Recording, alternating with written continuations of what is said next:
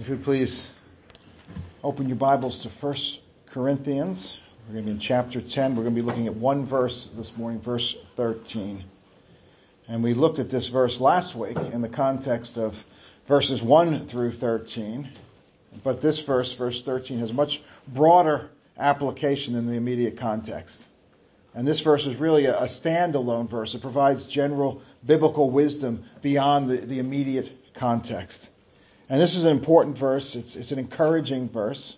And it was far too much. If I would have tried to do it last week, we would have gone in a completely different, uh, different uh, direction, and the, and the sermon would have been about two hours long. So the nice thing about preaching week after week is I can slow down. I can dig into to one verse, and and that's what, exactly what we're going to do today.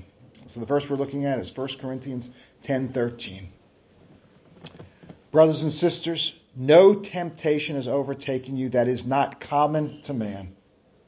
God is faithful, and he will not let you be tempted beyond your ability. But with the temptation, he will also provide the way of escape, that you may be able to endure it. Let's pray. Lord, we do thank you for this verse. We thank you for all of your word. But Lord, we do know that we need your Holy Spirit. That we are dull, our hearts are dull. I am dull. My words are dull without your spirit in igniting them. And that's what we pray, Father, that your spirit will ignite my words. Your spirit will open our hearts to hear from you. And Father, that we will be comforted, we will be challenged. Uh, and Father, we will see you in this verse. Father, we pray that you are glorified above all else. We pray in Jesus' name. Amen.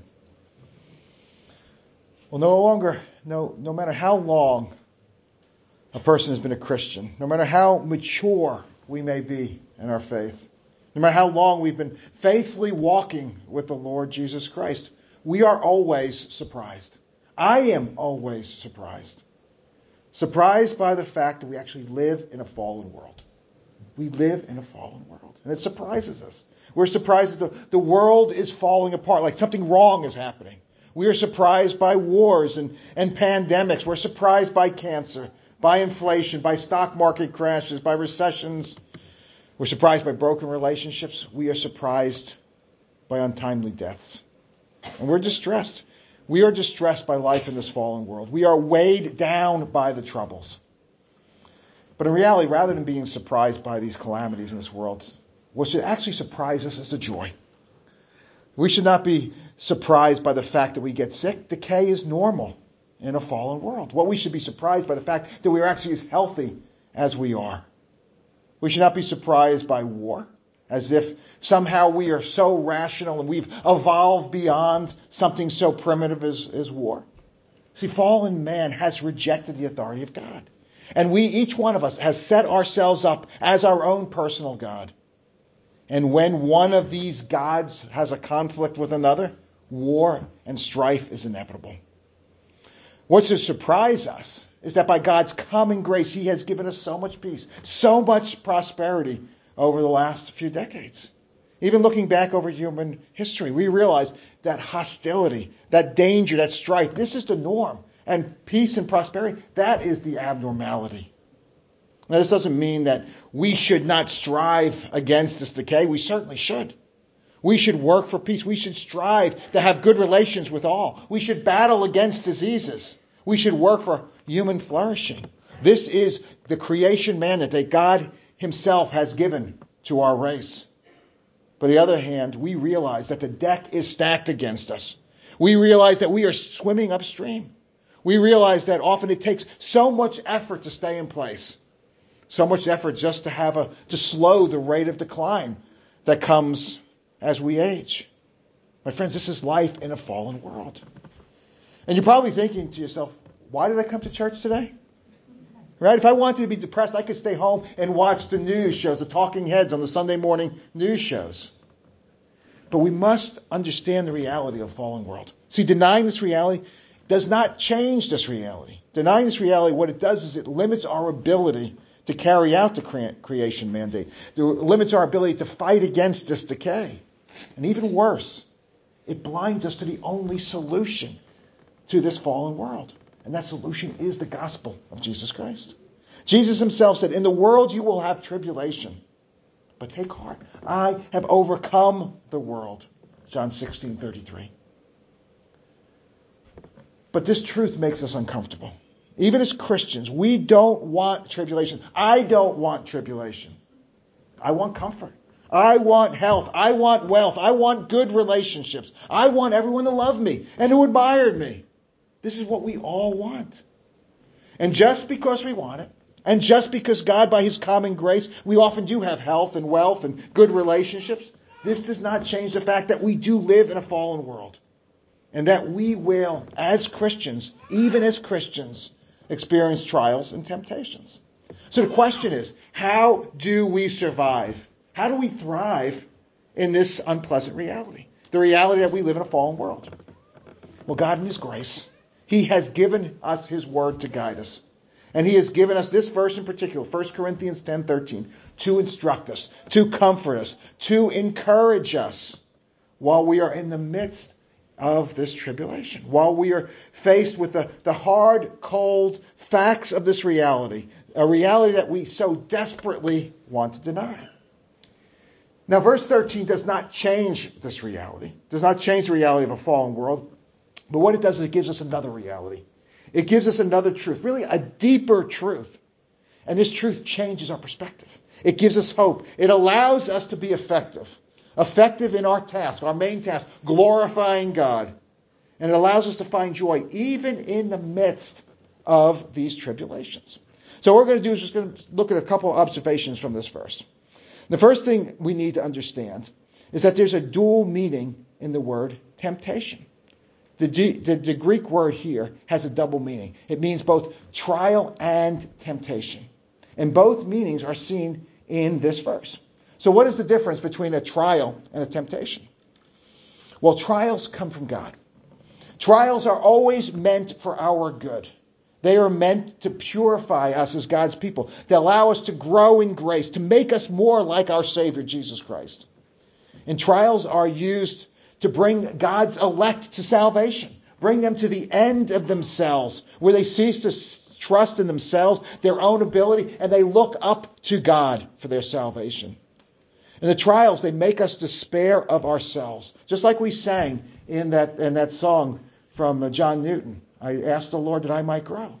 We despair of ourselves and we turn to God. Trials are meant for our good. Trials are meant to bring God glory. Temptations, on the other hand, do not come from God. Temptations come from the world, the flesh, and the devil. They are always meant for our harm.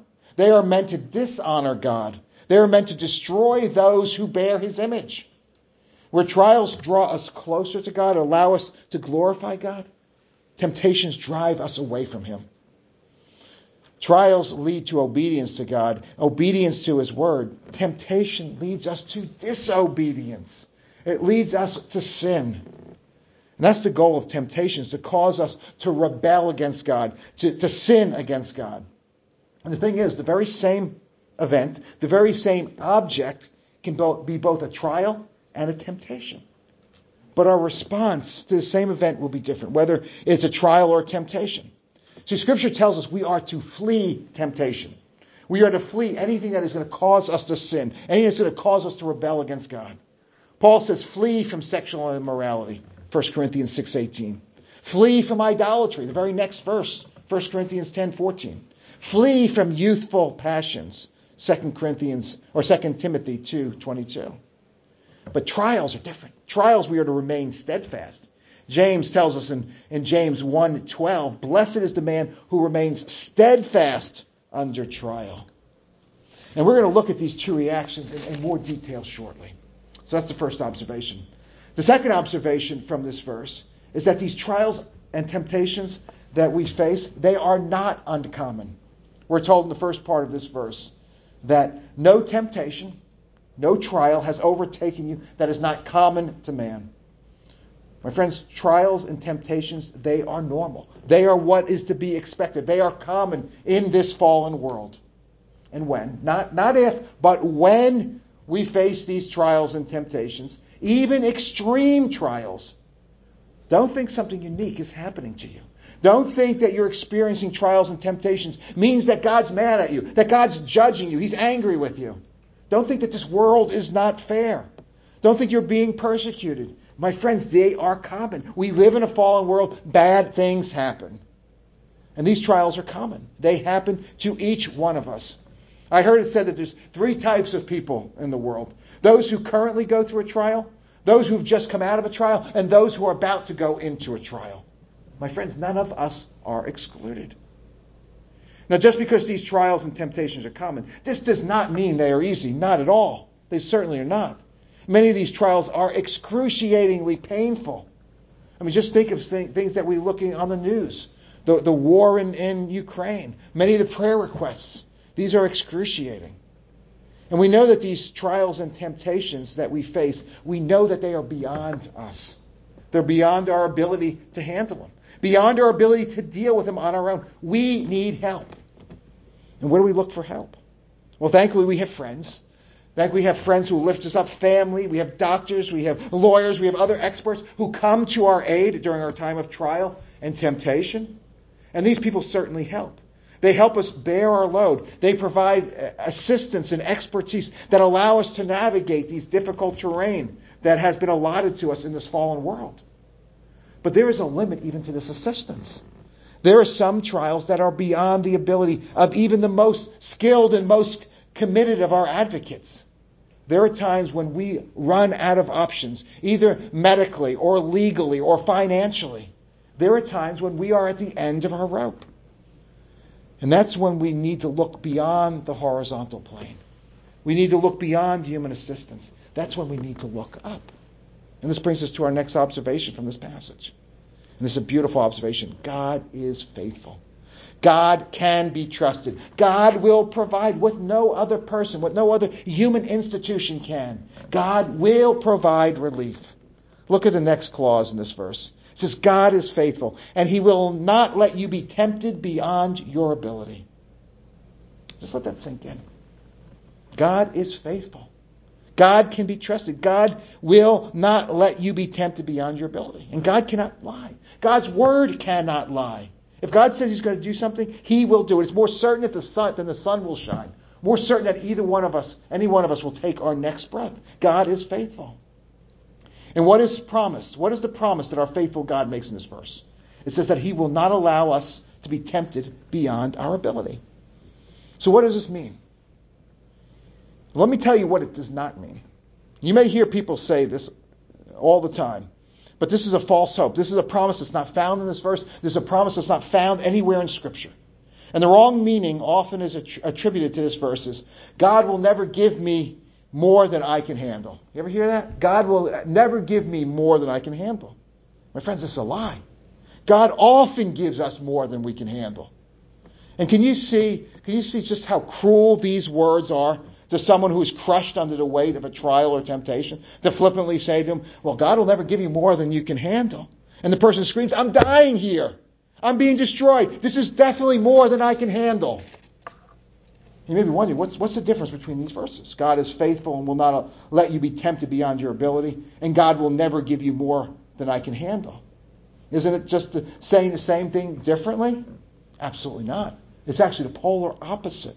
And it completely misses the point of this verse. Look at the focus of the statement God will never give me more than I can handle. Who's it on? It's on me. It's on what I can handle. I'm the one enduring by my own ability. And see, my ability is the problem in the first place. I'm at the end of my rope. I'm at the end of the rope of anyone who's trying to help me. I'm out of options. God has certainly given me more than I can handle. If it wasn't the case, I would be handling it at this very moment. But look at this verse. It says God is faithful, and He will not let you be tempted beyond your ability. Who is the focus on here? The focus on God. God is the one who is active. We are passive. The truth of this verse does not depend on our ability, it depends on God's ability. And we see this clearly just in the grammar of the verse. The verb let, let, God will not let you be, is an active verb. It's an active in a future tense. It's indicating that it's an active, ongoing promise of something that God will always do. And the verbs that relate to us, tempted and ability, in the Greek, it's, it's literally you are able. They're passive. They're, they're present tense. That means God is actively preserving us. He's actively preventing us from being destroyed by these present current trials and temptations. And this fact is so important for us to see because our natural inclination is to look to ourselves. Our natural inclination is to trust in ourselves, to find the solution in ourselves, to see ourselves as active, to see God as passive. And this is deadly because there is no power in and of ourselves. The power is in God alone. And my friends, this is the essence of sin. This is the essence of fallen man. It's works righteousness. We look to what we do. We look to the solution in me. I am the master of my own destiny. If we do look to God, it's only in a, a supporting role, not a primary role. God helps those who help themselves, right? As Benjamin Franklin, not scripture says. God is my co pilot. God is my assistant. But I'm really the one who's in charge. I get the glory. See, this view is so obviously false, but so universally believed. Again, some of you may be confused, thinking, does it really matter who's active, God or me? Isn't the result the end? The same, I will not be tempted beyond my ability? No, not at all. And this is not just abstract. This is extremely practical. Let me show you why it's so extremely practical. See, the correct understanding of this verse is essential because it affects what we do during the trial. If the focus is on ourselves, we will focus internally during the temptation. We will not look to the triune God who is the source of our hope, the source of our strength in the times of trial and temptation. We will not rest in Christ. We will not receive his peace like a river in the midst of the trial.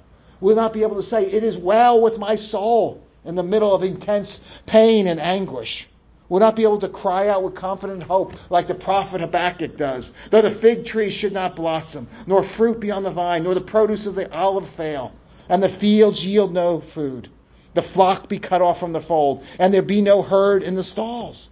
Do you see what he's saying? He is saying economic ruin, complete and utter economic ruin. Stock market crashes. I lose my job. Mm, the inflation takes away the value of everything in my savings account. Everything is gone. That's what he's saying. And you know what he says? Yet I will rejoice in the Lord. I will take joy in the God of my salvation. We can only say that if we're focusing on him. That is our confidence when we look to the Lord. But worst of all, worst of all, when we look internally rather than upward during our trials and temptations, we neglect the most powerful weapon we have against temptations, and that's prayer. Just like we said, bring it to the Lord in prayer as we sung. See, we will not fervently cry out to him in prayer. We will not be like the, the persistent widow who relentlessly cried for justice from the unjust judge. We'll be complacent. We'll be unexpected in our prayers, just formality, wanting to get them over with quickly so we can get to the real work of doing things ourselves. And if we truly understood this, we would never, never neglect prayer we would know that it is the most effective thing that we could ever do. That we have unhindered access to the sovereign of the universe. And he is ready, he is willing, he is able to answer every single one of our petitions. And not answer them merely as we ask in our sinful ignorance, but as we would ask if we had his wisdom and his righteousness. And he answers these prayers in the way that will bring us maximum good and that will bring him maximum glory. That is our third observation. The next observation that we see is the way that God keeps us from being tempted beyond our ability. And this way is different, really, for a trial, which comes from God, which is meant for our ultimate good and God's glory, and from a temptation for a temptation, which comes from the world, the flesh, and the devil, and is always intended for our harm, to lead us to sin, to dishonor God. And look at the last clause of this verse. But with the temptation, he will provide the way of escape, that you may be able to endure it.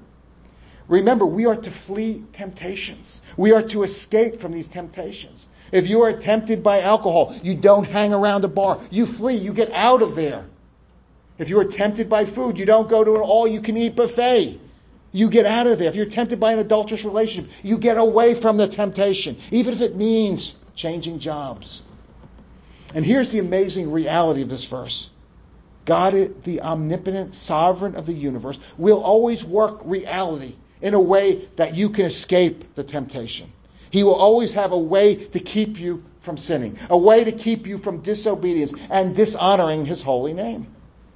When King David was in the, the wilderness, being, being chased by Saul in 1 Samuel 25, he comes upon this wicked and foolish man, Nabal, who he had helped. He had defended him. He made sure that none of his flocks were lost. And when David goes up and his men ask for some help, ask for some food, this foolish Nabal is rude and, and, mistreats David and insults David and his men.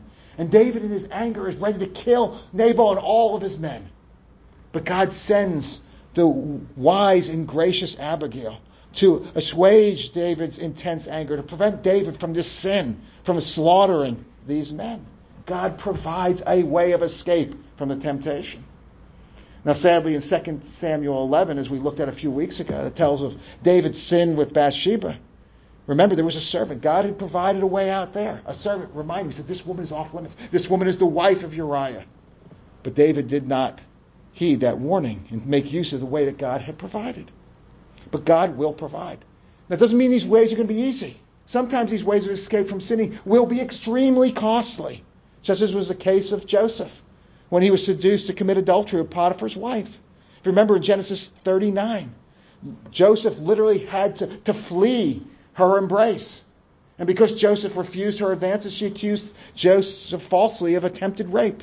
And Joseph ended up spending time in prison.